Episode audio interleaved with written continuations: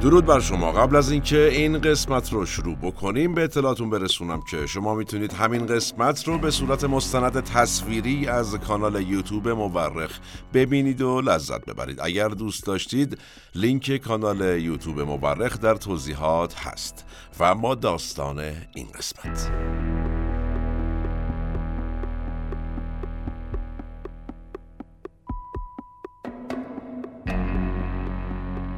به وسیله تبلیغات میشه بهشت رو جهنم و جهنم رو بهشت نشون داد.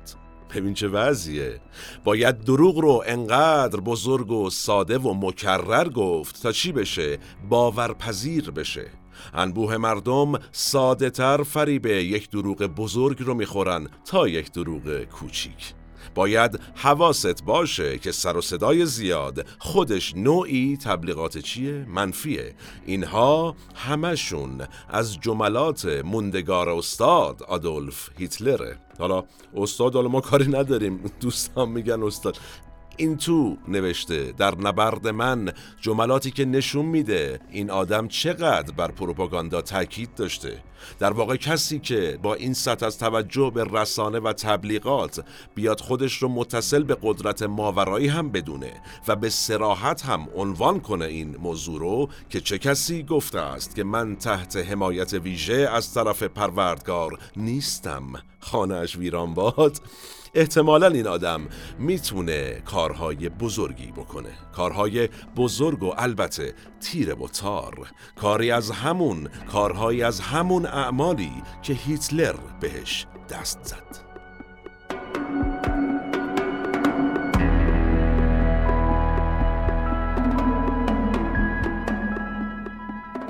سلام من احمد آشمی هستم و این پرونده تاریخ بشر ادامش در واقع از پادکست مورخ که بهمن 1401 منتشر میشه. ما تو اپیزود قبل یعنی قسمت های قبلی از جنگ جهانی گفتیم در قسمت قبل رسیدیم به ظهور هیتلر و قصه اون رو تا رسیدنش به رهبری حزب نازی دنبال کردیم. حالا بنا داریم بریم سراغ قصه رهبر حزب نازی آلمان که صدای رسیدن به قدرت رسمی رو در سر داره. به اعتقاد اغلب مورخین تاریخ بیش از آنکه علم باشه یک هنر هنر کنار هم گذاشتن شواهد. ما در پادکست مورخ هر بار یکی از پازل های تاریخ رو کنار هم می‌ذاریم. منابع پادکست مورخ نوشته های آقای فیلیپ فرناندس آقای فورتادو و سایت های مرجع تاریخ جهانه که تیم تحقیق و پژوهش مورخ بررسیشون می‌کنه و خلاصه مطالب رو به گوش شما میرسونه. البته ما در این قسمت و قسمت قبلی به شکل ویژه رفتیم سراغ کتاب نبرد من نوشته آدولف هیتلر و مستند چگونه می‌توان یک مستبد شد اثر پیتر دینکلیج شما می‌تونید تمامی قسمت های پرونده تاریخ بشر رو البته تا به اینجا در پلیلیست تاریخ بشر و در کانال یوتیوب پادکست مورخ به نشانی مورخ پادکست ببینید و بشنوید و لذت ببرید. نظر فراموش نشه و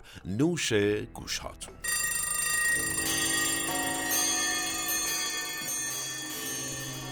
هیتلر در قالب رهبر حزب نازی بزرگترین سلاح خودش رو روز به روز داشت قویتر می کرد سلاحی به اسم وفاداری عمومی که بعد سلاحی هم هست.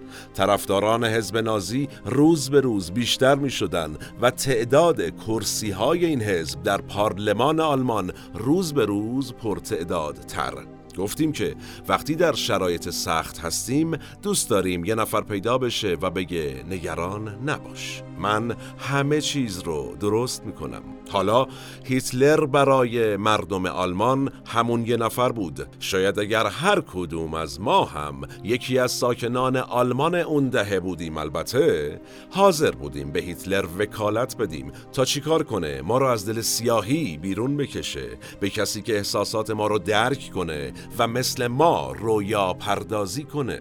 کسی که چی بگه؟ بگه خودش از مردمه به مردم فکر می‌کنه و حاضره براشون جون بده. شاید حاضر بودیم. حتی به نظر من کلمه شاید احتمال کمیه احتمال قوی. در یک همبستگی عمومی ما هم این کار رو می‌کردیم. در اون دهه آلمان البته. برای هیتلر اما همه چیز قدرت کلام و تحت تأثیر قرار دادن مردم با صحبت از آرمان و اندیشه نبود. ایشون ذاتا یک تبلیغات چیه واقعا بزرگ بود. در سرتاسر سر کتاب نبرد من وقتی نگاه بکنیم که نبرد من اتوبیوگرافی هیتلر محسوب میشه رهبر نازی ها از اهمیت تبلیغات و پروپاگاندا میگه. چی میگه؟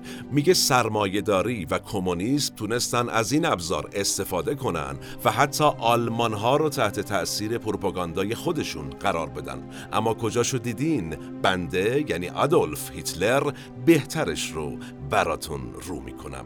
بنشینید و ببینید.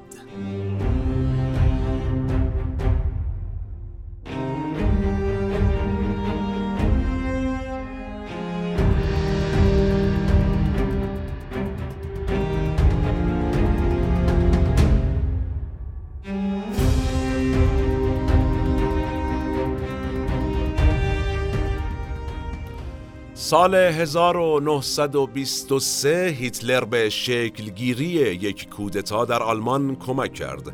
کودتایی که به کودتای آبجو فروشی معروف شد و الگوشی بود جنبش فاشیسم ایتالیا. لازم به ذکری که از 1922 جنبش فاشیسم تونسته بود به رهبری بنیتو موسولینی در ایتالیا قدرت رو در دست بگیره. فاشیسم چی بود؟ جنبشی بود تمامیت خواه با اهداف پررنگ ملی گرایی و ضد کمونیسم و ضد لیبرالیسم و ضد دموکراسی. یعنی اصلا عجیبه. یعنی خیلی ساده بخوایم صحبت بکنیم. فاشیست کلا با شوروی با آمریکا هم با کشورهای دموکراتیک اروپایی اساسا با همه مشکل داشتن و معتقد بودن چی؟ ما خوبیم همه بدن. عجیبه. در تاریخ خب زیاد دیدیم این اتفاقات رو. بگذاریم. کودتای هیتلر ناموفق بودن ما و هیتلر فرار کرد. به خودکشی هم فکر کرد حتی.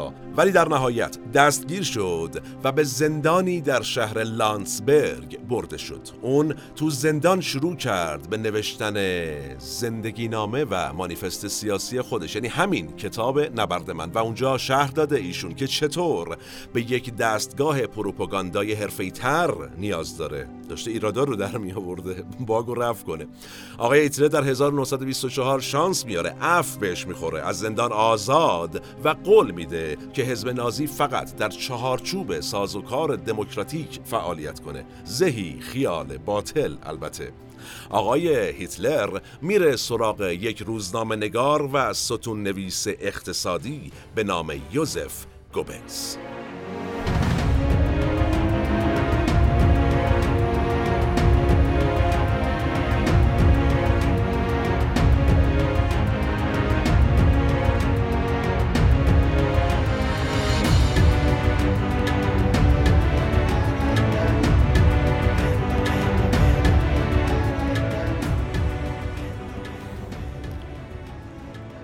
خب هیتلر گوبلز رو به عضویت حزب نازی در آورد و نمایش خودش رو شروع کرد نمایش یعنی چی حالا؟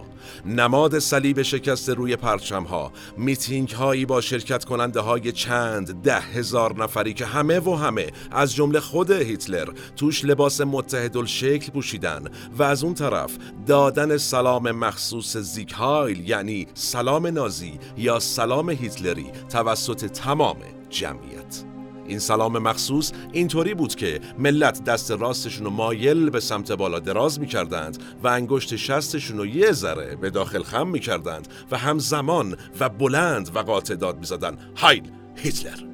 یعنی چی؟ یعنی زنده باد هیتلر یا هایل ماین فیوغه. یعنی چی؟ یعنی زنده باد پیشوای من.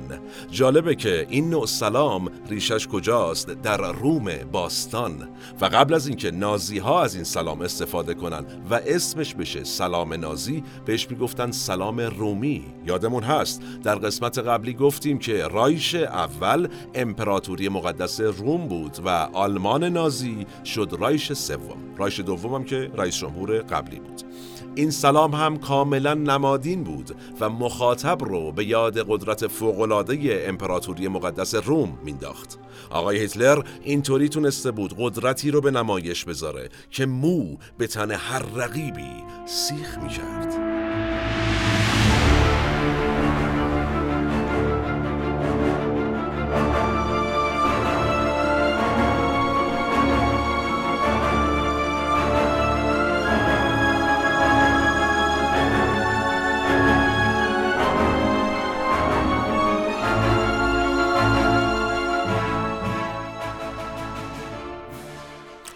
گوبلز رسانه و سینما رو خوب میشناخت و البته عاشق هیتلر بود. از طرفی هیتلر هم به خوبی بلد بود تیم داری بکنه و افراد متعهد رو چیکار کنه؟ دور خودش نگه داره.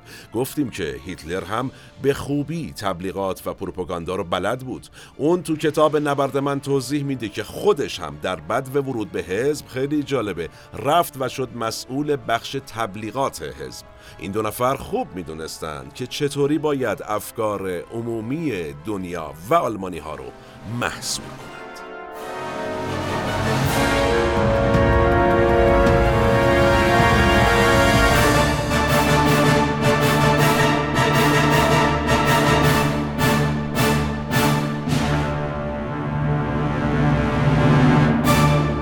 همزمان حالا و در اکتبر 1929 اتفاق بزرگی افتاد. بازار بورس وال استریت آمریکا سقوط کرد. آمریکا درگیر یک رکود بزرگ شد. رکودی اقتصادی که از 1929 تا اواخر دهه سی میلادی تمام جهان رو تحت تأثیر قرار داده بود. اوضاع بد اقتصادی آلمان حالا با سقوط اون موج رکود بزرگ بر سر اروپا بدتر هم شده بود و چه فرصتی بهتر از این برای آقای هیتلر هیتلر که حالا تابعیت آلمان رو هم گرفته بود در انتخابات ریاست جمهوری و با استفاده از ابزارهای نوین تبلیغاتی شرکت کرد. جالبه بدونیم که هیتلر و گوبلز برای اولین بار از هواپیما برای تبلیغات انتخاباتی استفاده کردند. و شعار کمپین انتخاباتی هیتلر چی بود؟ هیتلر بر فراز آلمان.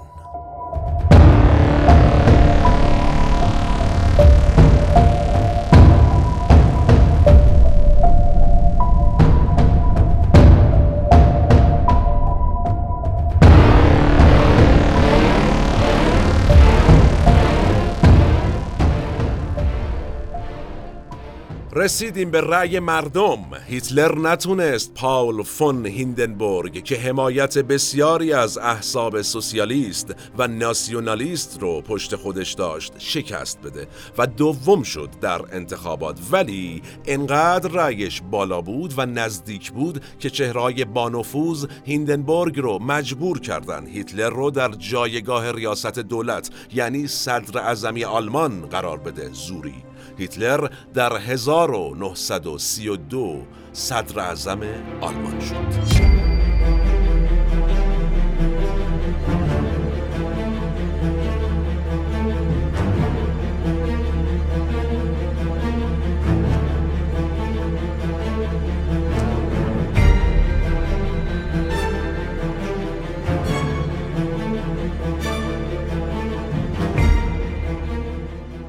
در سال 1934 گوبلز لنی ریفنشتال رو برای تهیه فیلمی از عظمت حزب نازی استخدام کرد. خانوم ریفنشتال کارگردان به نام آلمانی بود که تونسته بود جایزه فستیوال ونیز رو هم ببره. یه آدم بسیار سرشناس. ریفنشتال یکی از پیشگامان سینما بود اون زمان و کلی هم تکنیک سینمای جدید با خودش آورده بود آلمان. خیلی ها ایشون رو بزرگترین کارگردان زن قرن بیستم می‌دونن. جالبه بدونیم که خانم ریفنشتال بعد از جنگ جهانی دوم هم اگرچه به خاطر حمایتش از هیتلر بین افکار عمومی دیگه جایگاه قبلی رو نداشت اما ممنوعیتی هم برای ساخت فیلم نداشت. عجیبه. عجیبتر در سال 2002 و یک سال قبل از اینکه ایشون در سن 101 سالگی از دنیا بره هم آخرین فیلمشو ساخت.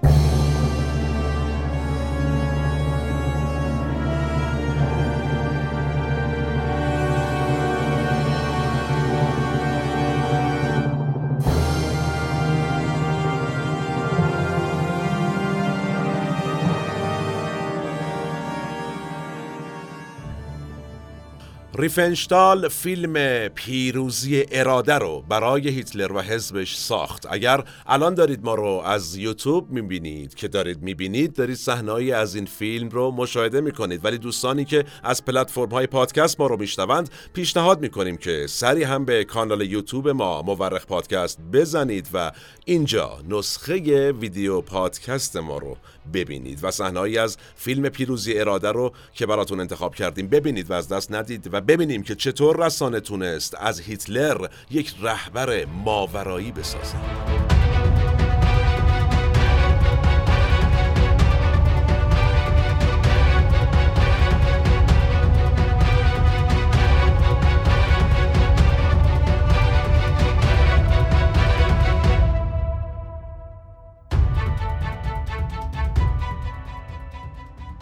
یک نویسنده آمریکایی به نام الگیس بودریس که سال 1936 به یکی از گرد همایی های حزب نازی رفته بود نقل می‌کنه که وقتی هیتلر سخنرانی می‌کرد خیلی عجیبه. میگه وقتی هیتلر سخنرانی می‌کرد خیلی ها روی زمین افتاده بودند و پیچ میخوردند و حتی قدرت مدفوع خودشون رو هم از دست داده بودند. تاثیرگذاری رو ببینیم. خیلی ها از فرط هیجان این اتفاق براشون افتاده بود و در واقع از فرط هیجان و تحت تأثیر قرار گرفتن هیتلر به همچین چهره کاریزماتیکی تبدیل شد.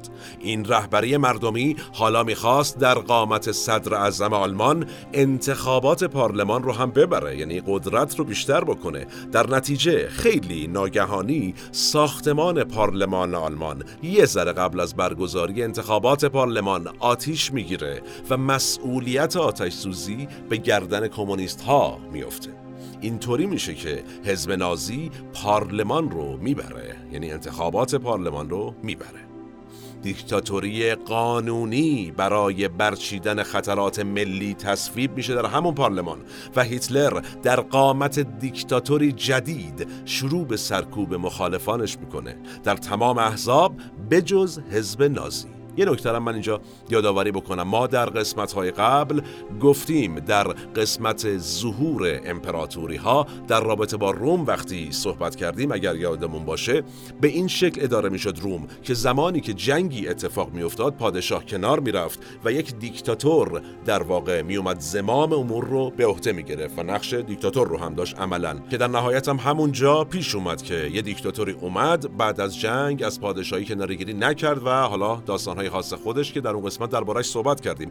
اینجا هم در رایش سوم با توجه به ارادتی که می‌بینیم هیتلر داشته به رایش اول یعنی روم بزرگ همون اتفاق افتاد. پارلمان تصویب کرد و برای دفع خطرات ملی که از همون آتش سوزی شروع شد هیتلر رو بهش گفتند آقا شما دیکتاتور هر طور دیگه صلاح می‌دونی صلاح ما صلاح شماست.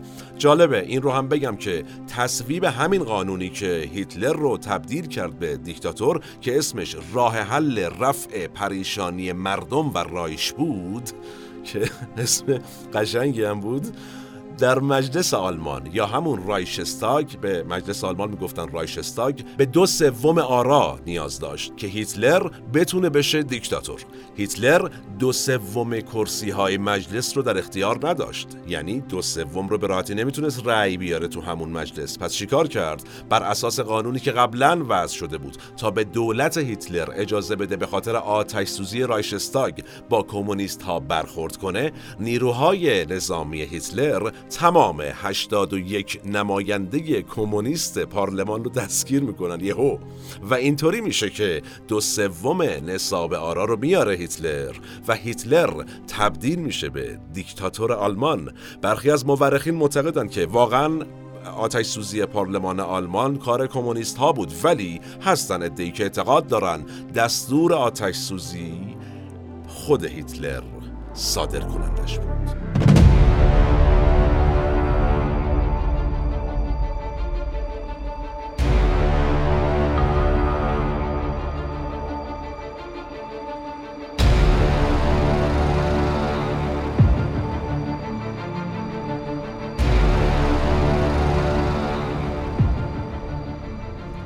فون هیندنبورگ رئیس جمهور آلمان در دوم اوت 1934 از دنیا رفت و اینطوری مقام ریاست جمهوری که البته عملا قبل از اون هم تزئینی بود و کارکردی نداشت ور افتاد و هیتلر یکتنه شد پیشوای آلمان.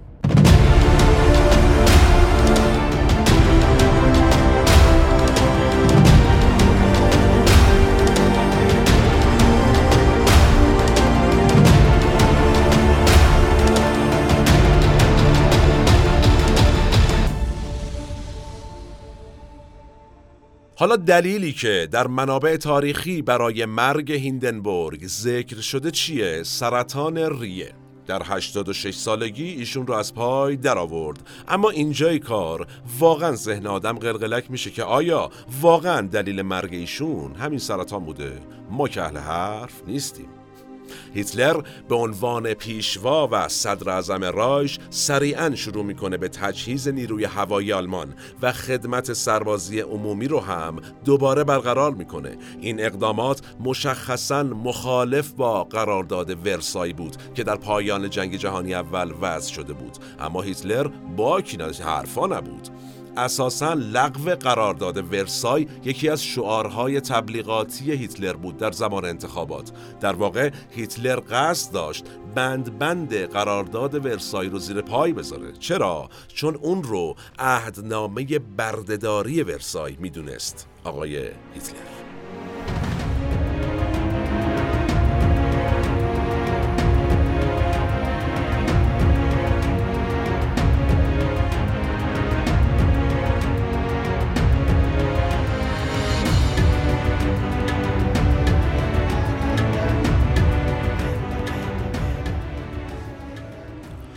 پیش از هیتلر هم مشخص بود که اجرای کامل عهدنامه ورسای در توان آلمان نیست و انگلیسی ها هم می‌دونستند که اگر آلمان یکی از مفاد ورسای رو هم اجرا نکنه و نتونن در مقابلش کاری بکنن شروع می‌کنه دونه دونه عهدنامه رو زیر پا می‌ذاره. برای همین به فرانسه پیشنهاد کرد انگلیس که بیخیال این معاهده بشه. ولی فرانسه زیر بار نرفت که بیخیال بشه. در عوض پا شد رفت با چکسلواکی و لهستان. دو کشور تازه تأسیس که بعد از جنگ جهانی اول از آلمان جدا شده بودند پیمان نظامی بست و سر مرز آلمان هم نیروی نظامی به صف کرد و در نتیجه فشار رو بر آلمان بیشتر کرد. اما با روی کار اومدن هیتلر داستان عوض شد.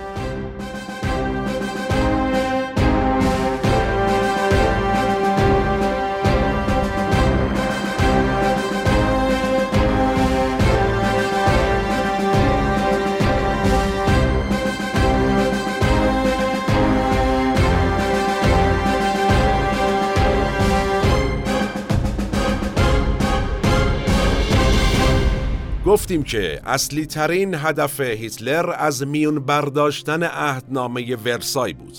ولی آیا هیتلر می‌خواست با جنگیدن عهدنامه ورسای را از بین ببره؟ الزاما نه. تاریخ نشون میده. الزاما نه. البته که هیتلر در همون بدو حضورش در قدرت یک رژه نظامی در راینلند ترتیب داد. راینلند کجاست؟ یک شهری بود که قبلا مال آلمان بود ولی در پیمان ورسای فرانسه اونو برداشته بود برای خودش ضرور زیر بغلش برده بود. فرانسه که نمی‌خواست آلمان رو به سمت جنگ سوق بده. نتیجتا از این حرکت ریسکی هیتلر که عملا زیر پا گذاشتن مفاد ورسای بود چشم پوشی کرد. گفت آقا ما نیستیم باشیم هم خوابیم. انگلیس هم اعلام کرد که معلوم بود آلمان اصلا نمی‌تونه به پیمان ورسای کاملا متعهد باشه. حالا هم چیزی نشده شلوغ می‌کنیم. راینلند که اصلا اساسا حیات خلوت آلمان دیگه. حالا کاری نداریم. نتیجتا انگلیس هم اینطوری. چشمش رو روی اقدام نظامی طور آلمان بست. با این حال باز هم نمیشه ادعا کرد که هیتلر حتما و الزاما از همون اول دنبال راه انداختن یک جنگ بزرگ بوده. خیلی جالبه این نکته. در واقع وضعیت جهان بود که سبب شد پیشوای رایش سوم کجا بره؟ بره به سمت جنگ. خب تو این قسمت از جنگ قدرت داخلی هیتلر گفتیم. در آلمان و توضیح دادیم که چطور تونست یک تنه و با استفاده از سازوکاری دموکراتیک به یک دیکتاتور قانونی تبدیل بشه. تاریخ این رو به ما میگه که دموکراسی هم می‌تواند یک دیکتاتور بسازد. آقای هیتلر اما در تمام مدتی که مشغول مبارزات سیاسی در آلمان بود به فعل و انفعالات بین المللی هم نگاه می کرد و رؤیای بزرگش رو توی سرش می پروروند. جنگ برای هیتلر یکی از گزینه های روی میز بود ولی او گزینه های دیگری هم داشت نکته مهم پس چی باعث شد که به سمت جنگ بره آدولف هیتلر گفتیم وضعیت سایر نقاط جهان در این اتفاق تأثیر گذار بود. اما وضعیت سایر نقاط جهان از چه قرار بود؟ زمان به فرجام رسید. جواب این سوال رو در قسمت بعدی خواهیم گفت. در قسمت بعد میریم یه سری به کشورهای پیروز جنگ جهانی اول یعنی متفقین جنگ جهانی اول می‌زنیم تا ببینیم که همزمان هیتلر داشت یکی یکی رقبای سیاسیش رو از میدون به در می‌کرد. اونها در چه حالی بودند؟ پس تا چند روز آتی سالم باشید و در صلح شما رو به تاریخ میسپرم و میبینمتون.